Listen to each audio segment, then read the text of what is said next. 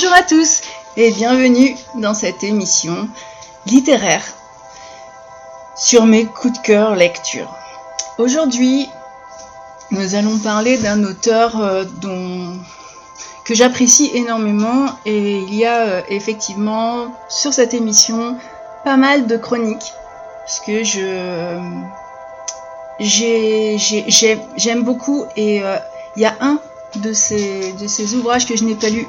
Je vais me rattraper dans peu de temps, mais euh, il s'agit de Guy Roger Duvert. Et je vais vous parler aujourd'hui des chroniques occultes. Parce qu'en fait, le tome 3 euh, vient de sortir, enfin, il y a très peu de temps. Il s'appelle L'ombre de Nyarlathotep. Pas facile à dire, mais. Et je vais introduire cette, euh, cette chronique sur le livre en lui-même. Il est euh, beau. C'est toujours très agréable. Alors, c'est la version papier. Euh, que je recommande d'ailleurs, je, recommande ce livre en version papier. Je ne sais pas du tout ce que vaut la version numérique parce que je ne l'ai pas vue mais la version papier est un petit bonheur artistique. Il y a d'abord la couverture qui, ben, qui nous invite à entrer dans, dans cette aventure. Donc nous reconnaissons les, les quatre euh, protagonistes euh, dont nous avons fait la connaissance au fil du, temps, hein, dans les deux derniers euh, opus. Et puis, on plonge, alors en arrière-plan, nous avons les monuments où ils vont se rendre et, et toute, toute l'ambiance. C'est vrai que l'arrière-plan des personnages sur cette couverture nous donne immédiatement l'ambiance de, de l'aventure que nous allons vivre. Ce roman est aussi euh, parsemé d'illustrations qui sont euh, alors sur les premiers je je, me, suis euh, j'avoue que quand j'ai commencé ma lecture je me suis vraiment arrêtée sur sur l'un des premiers qui peut éventuellement être euh, un, croquis au crayon ou euh, ouais j'allais dire au fusain mais dans ce cas là au fusain il faudrait que ce soit très grand parce qu'il y a des, vraiment des, détails euh, précis et c'est vrai que ce, ce croquis est vraiment très très beau et, il, bah, euh, bien sûr, il, reflète, il reflète l'histoire. Hein. donc c'est, ça représente euh, la créature euh, que, qui, se rencontre dans cette aventure. Mais dans l'illustration, c'est assez exceptionnel. Ce, alors on a le, on a cette créature et en arrière-plan, les, je vais dire hiéroglyphes sont euh, vraiment, c'est joli à regarder, même si s'ils n'ont aucune signification, parce que ben, ne connaissant pas le, ne connaissant pas ce type d'écriture, je ne saurais pas vous le dire. Mais en tout cas, c'est d'une, c'est d'une finesse. C'est, euh, c'est vrai que je me suis arrêtée sur les illustrations et, euh, et je suis revenue d'ailleurs ensuite sur ces illustrations. Alors, ce n'est pas écrit en très gros, mais c'est quand même indiqué que les illustrations intérieures sont fournies par Guy Roger Duvert. Je, il me semble avoir euh, évoqué lors d'une chronique que c'est vrai que s'il dessinait aussi, ce serait un artiste complet. Ben voilà. voilà qui est fait. Parce que euh, l'écriture est toujours très fluide. Elle est, euh, c'est, quelqu'un qui a une écriture qui vous embarque. Et euh, il, est, euh, il, écrit dans, pas mal de, styles, hein, puisque bon, là, on revient sur, euh, sur des aventures du, du, style épopée du cinéma des années 80, mais il écrit aussi de la science-fiction, il a écrit énormément aussi sur, sur ce que pourrait être notre avenir technologique. C'est très très complet déjà. Et puis, euh, n'oublions pas qu'il est avant tout musicien. Euh, et, personnellement, je lis. Alors, ce sera indiqué euh, si vous allez ensuite. La chronique, les chroniques en général sont publiées le lundi et si vous vous rendez sur l'article du blog, vous avez un, je mets en, fin d'article la musique qui m'a accompagnée pendant ma lecture. Alors, je ne suis pas dérangée par le fait d'écouter quelque chose en boucle. Ça met une ambiance et, euh, j'écoute bien sûr euh, la musique de Guy Roger Duvert, puisque euh, je crois que c'est avant tout un musicien. Et, et je l'ai déjà dit, mais je vais me répéter, c'est vrai que son écriture est aussi est aussi mélodieuse que, que la musique. Alors je la mets pas en fond de podcast parce que je respecte les droits d'auteur, mais par contre vous pouvez euh, aller euh, vous l'avez sur, euh, sur toutes les plateformes d'écoute, vous avez des extraits et euh, donc rien ne vous empêche de, de faire connaissance avec cette musique que personnellement j'aime beaucoup. Hein. Ça on l'a peut-être compris. L'introduction est, enfin non, la, la citation euh, la première page m'a beaucoup plu. Une fois que vous aurez senti la poussière de l'Inde, vous ne vous en libérerez jamais. C'est très vrai. C'est un, pays magique en lui-même. Et, euh, et vous l'aurez compris, ce troisième opus va donc nous embarquer dans les Indes britanniques.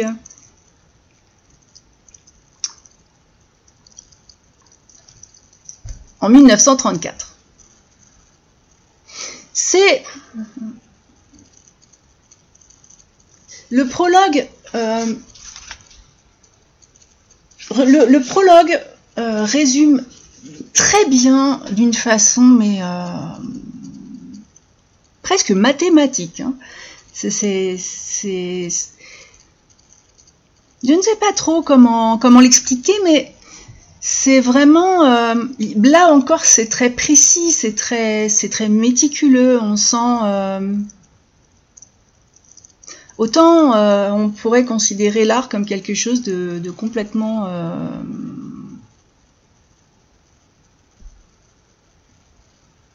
de quelque chose qui voilà qui, n'est pas fixé, qui n'est pas... On voit un peu les musiciens, les, les, artistes en général comme des saltimbanques. Et, euh, là, quand, quand on lit le prologue, on a vraiment, enfin moi j'ai retrouvé tout de suite euh, l'histoire euh, du premier et du deuxième opus. Donc en fin de compte, le, prologue vous fait revivre tout de suite ce que vous avez lu, auparavant. Euh, c'est une bonne idée parce que bah il y a un peu de temps qui s'est écoulé et euh, c'est vrai que j'ai bien apprécié. Euh, ça m'a permis personnellement, je me suis remis vraiment tout de suite dans cette histoire. cependant, si vous n'avez pas lu les deux premiers, ça vous donnera une idée de ce qui s'est passé avant. Mais le fil conducteur reste et enfin personnellement, je vous conseille toujours de commencer par le premier opus parce que même si vous avez un résumé très concis, très, il vous manquera quelque chose. Quand les personnages se rencontrent, quand euh, il, se passe beaucoup de choses qui les amènent là et, euh,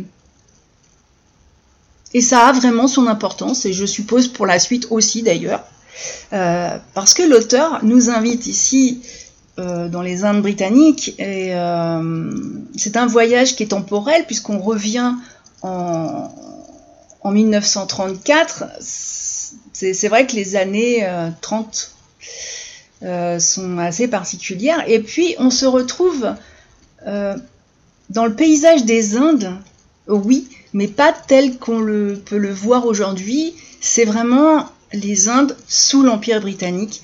Et euh, nos protagonistes partent enquêter hein, sur l'origine de faits étranges qui s'étaient déroulés dans le volume précédent à Arkham. Et euh, c'est vrai qu'on se demande, enfin à la fin du deuxième, on se demande ce que Louis Cairnsby avait pu découvrir lors de, son expédition. Je ne vais pas spoiler, au cas où. Euh, mais euh, c'est vrai que c'était la question qui reste posée et qui est le, point de départ de ce, de ce roman, puisque euh, nos protagonistes vont aller partir sur les traces de l'expédition. Mais au niveau de l'ambiance des Indes britanniques, c'est vrai euh, on y est, on s'y croirait. Hein. Le, début présente aussi la situation puisqu'ils vont euh, les les, les c'est enfin c'est la Miskatonic qui finance ce, ce, déplacement, mais Milton, que ce soit Milton, que ce soit Kristen, que ce soit Liliane, ou Howard, il, euh, ça leur fait quand même un petit bout de chemin. Et ils vont pas partir euh, seuls. En fin de compte, ils vont retrouver aussi ceux qui faisaient partie de, l'expédition pour retenter euh, une aventure avec eux. Et pour ça, vous allez voir, on fait deux équipes. J'ai remarqué que l'auteur aime beaucoup faire deux équipes. C'est dans un autre dans une autre saga, il y a aussi euh, cette histoire de deux équipes. Et,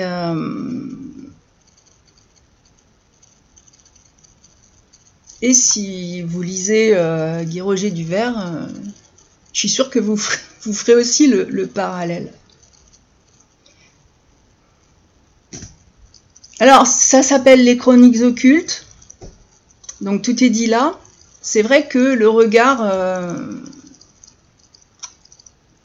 occultiste, ce fait cosmique. Et euh, l'auteur n'hésite pas à parler de l'occulte en général comme d'un autre monde qui serait parallèle au monde visible, ou comme une dimension cachée. Euh, le plan obscur, la dimension un peu inquiétante du monde visible. Et, euh, les Indes m'ont semblé euh, très... C'est symbolique parce que euh, tout ce qui a été retrouvé euh, aux Indes, en tout cas jusqu'à aujourd'hui, laisse penser que, l'histoire de, cette terre remonte au-delà même du déluge, alors que le déluge marque théoriquement le début du temps humain. Donc euh, c'est vrai que dans, ces chroniques, on, plonge dans, l'occultisme et euh,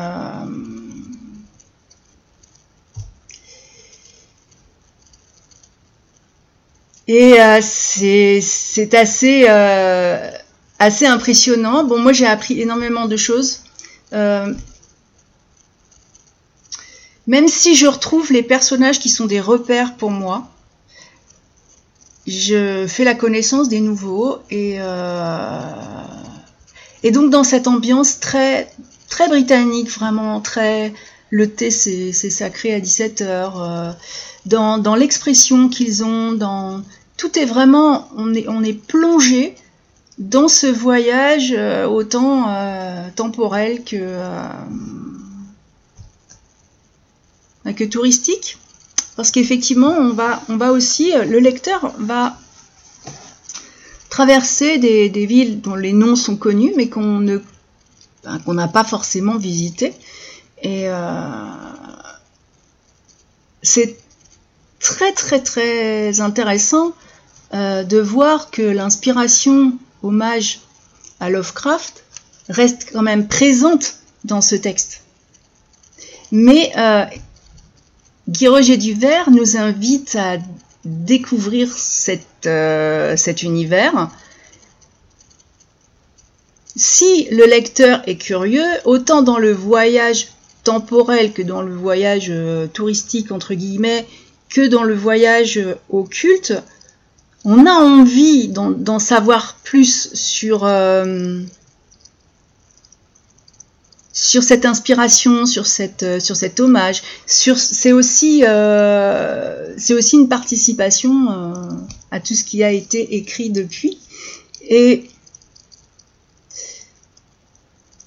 je trouve que, que ce roman vient vraiment enrichir le mythe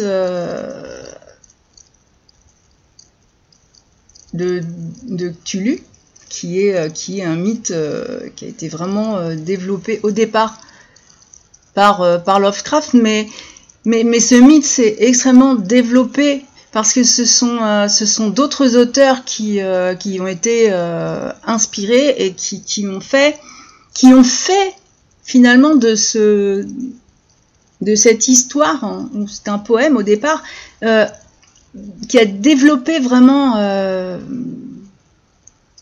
vraiment un mythe à partir de l'œuvre de, Lovecraft. Et là, pour moi, euh, Guy Roger Duvert apporte euh, sa pierre à l'édifice et, euh, et il nous y invite. C'est donc très, très impressionnant. Nous, nous, allons explorer des multiples, de multiples légendes. Hein, parce que ces légendes font vivre ces personnages. Donc dans les chroniques occultes, par exemple, Kristen a été touché par un savoir qui la dépasse. Alors, paradoxalement, ça la protège, alors que euh, les croyances occultes, euh, elles, sont, elles sont vues comme, comme impies. Euh, la question d'ailleurs qui se pose au sujet de Louis Kernsby, c'est euh, a-t-il dispensé un savoir impie à Louis Kernsby On a le, paradoxe entre quelque part le bien et le mal. Parce que Kristen est une alliée euh, dans ce petit groupe de quatre, est une alliée euh, très très importante. Elle, euh, de par ses connaissances, parce qu'elle a beaucoup euh, le nez dans les bouquins, et, euh, de par ce qu'elle ce qu'elle a découvert justement dans le premier opus. C'est pour ça que c'est pour ça que je vous je vous conseille vivement de commencer par, par le par le tome 1 de ces chroniques occultes parce que c'est là que, euh, tout le personnage de, de Kristen se construit. Alors comme je l'ai dit, c'est bien sûr la Miskatonic qui finance le voyage de Milton, de Kristen, euh, Liliane et Howard. Le but est de mettre fin à, à une menace voilà. Tandis que euh, d'un autre côté, euh, certains personnages, dont un en particulier, est en quête de pouvoir. Dans, ces civilisations anciennes qui nous fascinent, euh, le premier opus nous avait embarqué dans les pyramides. Et, et ça, c'est un mystère qui, ben, c'est vrai que comme, comme les Templins K, euh, c'est la voie ouverte à, je crois, tout ce qu'on peut imaginer, parce que comme on ne, on n'arrive pas à, mettre la main sur cette connaissance, ou surtout sur la façon dont ça a été construit, la façon dont ça a été placé. Euh, et c'est vrai que il y, a, pas mal d'incompréhensions qui font que dans l'hindouisme, Kali constitue normalement une déesse adulée par les hindous, qui, euh, bon, elle a une apparence étrange, elle a une apparence terrifiante, elle symbolise la préservation, la transformation et la destruction. Mais ceux qui la vénèrent sont libérés de la peur, ils sont libérés de la peur de la destruction, ils sont libérés aussi de la jalousie, ils sont libérés de la passion. Et dans cet opus, justement, on va euh, revenir à cette, euh, à cette croyance euh, dans, dans, tout le surnaturel et dans, dans cette dans l'occultisme, il y a quand même la question des religions et du pouvoir, parce que on y retrouve la, secte des thugs, mais euh, si je vous parle de la secte des thugs, on, l'a déjà euh, rencontré dans Le Temple maudit d'un célèbre film sorti en 1984, que je ne citerai pas. Là, ici, euh, d'ailleurs, ce film était sorti fin 84, je crois, et l'action ici se déroule en 1935, donc on, est dans le même, on, est dans la, dans, la même époque, et euh, une époque d'ailleurs troublée par la montée du nazisme, ça c'est historique, euh, mais les croyances des thugs, c'était quand même euh, un étrange mélange parce que l'assassinat était en vue d'un profit, mais c'était aussi un devoir religieux et c'était considéré comme une profession sainte et honorable. c'est leur croyance. Est-ce qu'ils en ont tiré un pouvoir particulier ou pas? Euh, Moi, je ne sais pas. Mais c'est vrai que c'est dans les, religions monothéistes qu'on retrouve surtout le terme impie déjà et, euh, l'occultisme euh, comme dangereux. Aujourd'hui encore, quand on regarde, enfin quand on lit les publications, bon, en France, c'est c'est le catholicisme, mais euh, mais il y en a d'autres. C'est vrai que euh, l'occulte est montré comme euh, comme une secte qui est dangereuse. J'ai toujours demandé pourquoi et, et je, me, je, me, demande aussi si c'est pas juste parce que ce ne sont pas ces religions-là qui, euh, les ont créés et que peut-être que eux aussi euh, en ont peur, peur d'être dépassés, qui sait. C'est euh, ou peur de perdre justement leur pouvoir, puisque quoi qu'on en dise, les religions ont un pouvoir.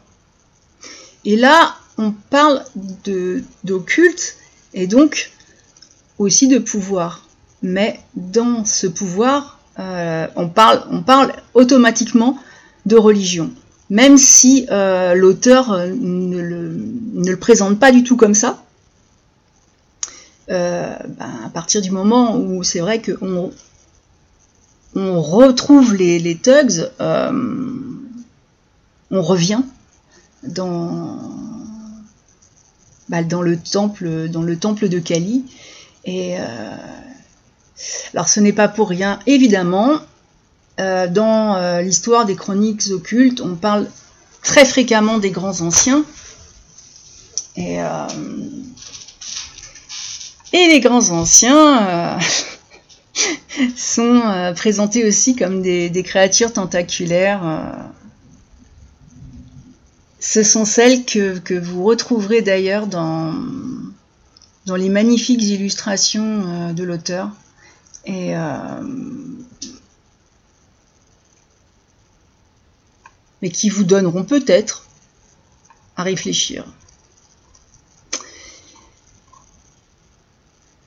Si on s'en tient uniquement à une, lecture. Voilà, hein. on l'ouvre, on le lit du début à la fin, on a passé un bon moment. Alors c'est une, lecture qui... Euh, j'ai pas vu passer les presque 400 pages. J'ai trouvé que ça se lisait trop vite. Euh, j'ai vécu une aventure fabuleuse, vraiment. J'ai découvert euh, les Indes d'une autre façon. J'y étais pas évidemment hein, sous l'Empire britannique. Je suis trop jeune pour ça, mais, mais c'est vrai que ça m'a ça m'a poussé à retourner lire Lovecraft par exemple. Comme quoi.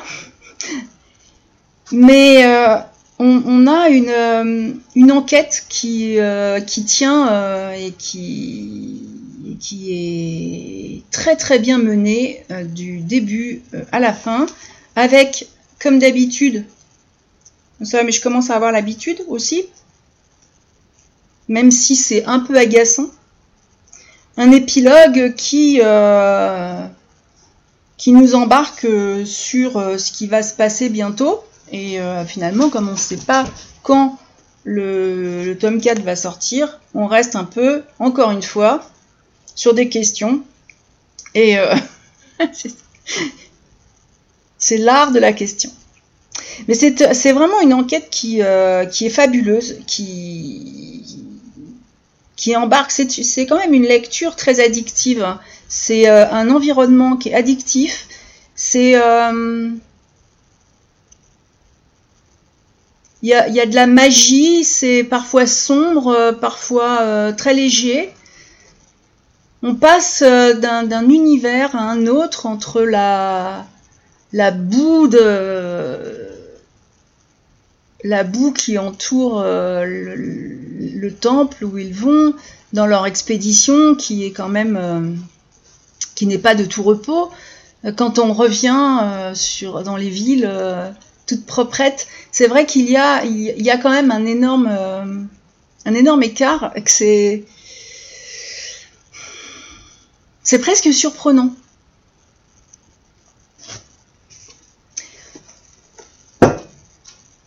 Il y a donc, je vous le dévoile, deux expéditions en réalité. Euh, nos quatre euh, héros sont divisés en deux groupes pour euh, bah, remplir leur mission. Alors, est-ce qu'ils vont y arriver ou pas? C'est justement, c'est la question. et je vous laisse y répondre vous-même en vous offrant la, la lecture de l'ombre de Nyarlathotep, qui n'est pas n'importe qui lui non plus.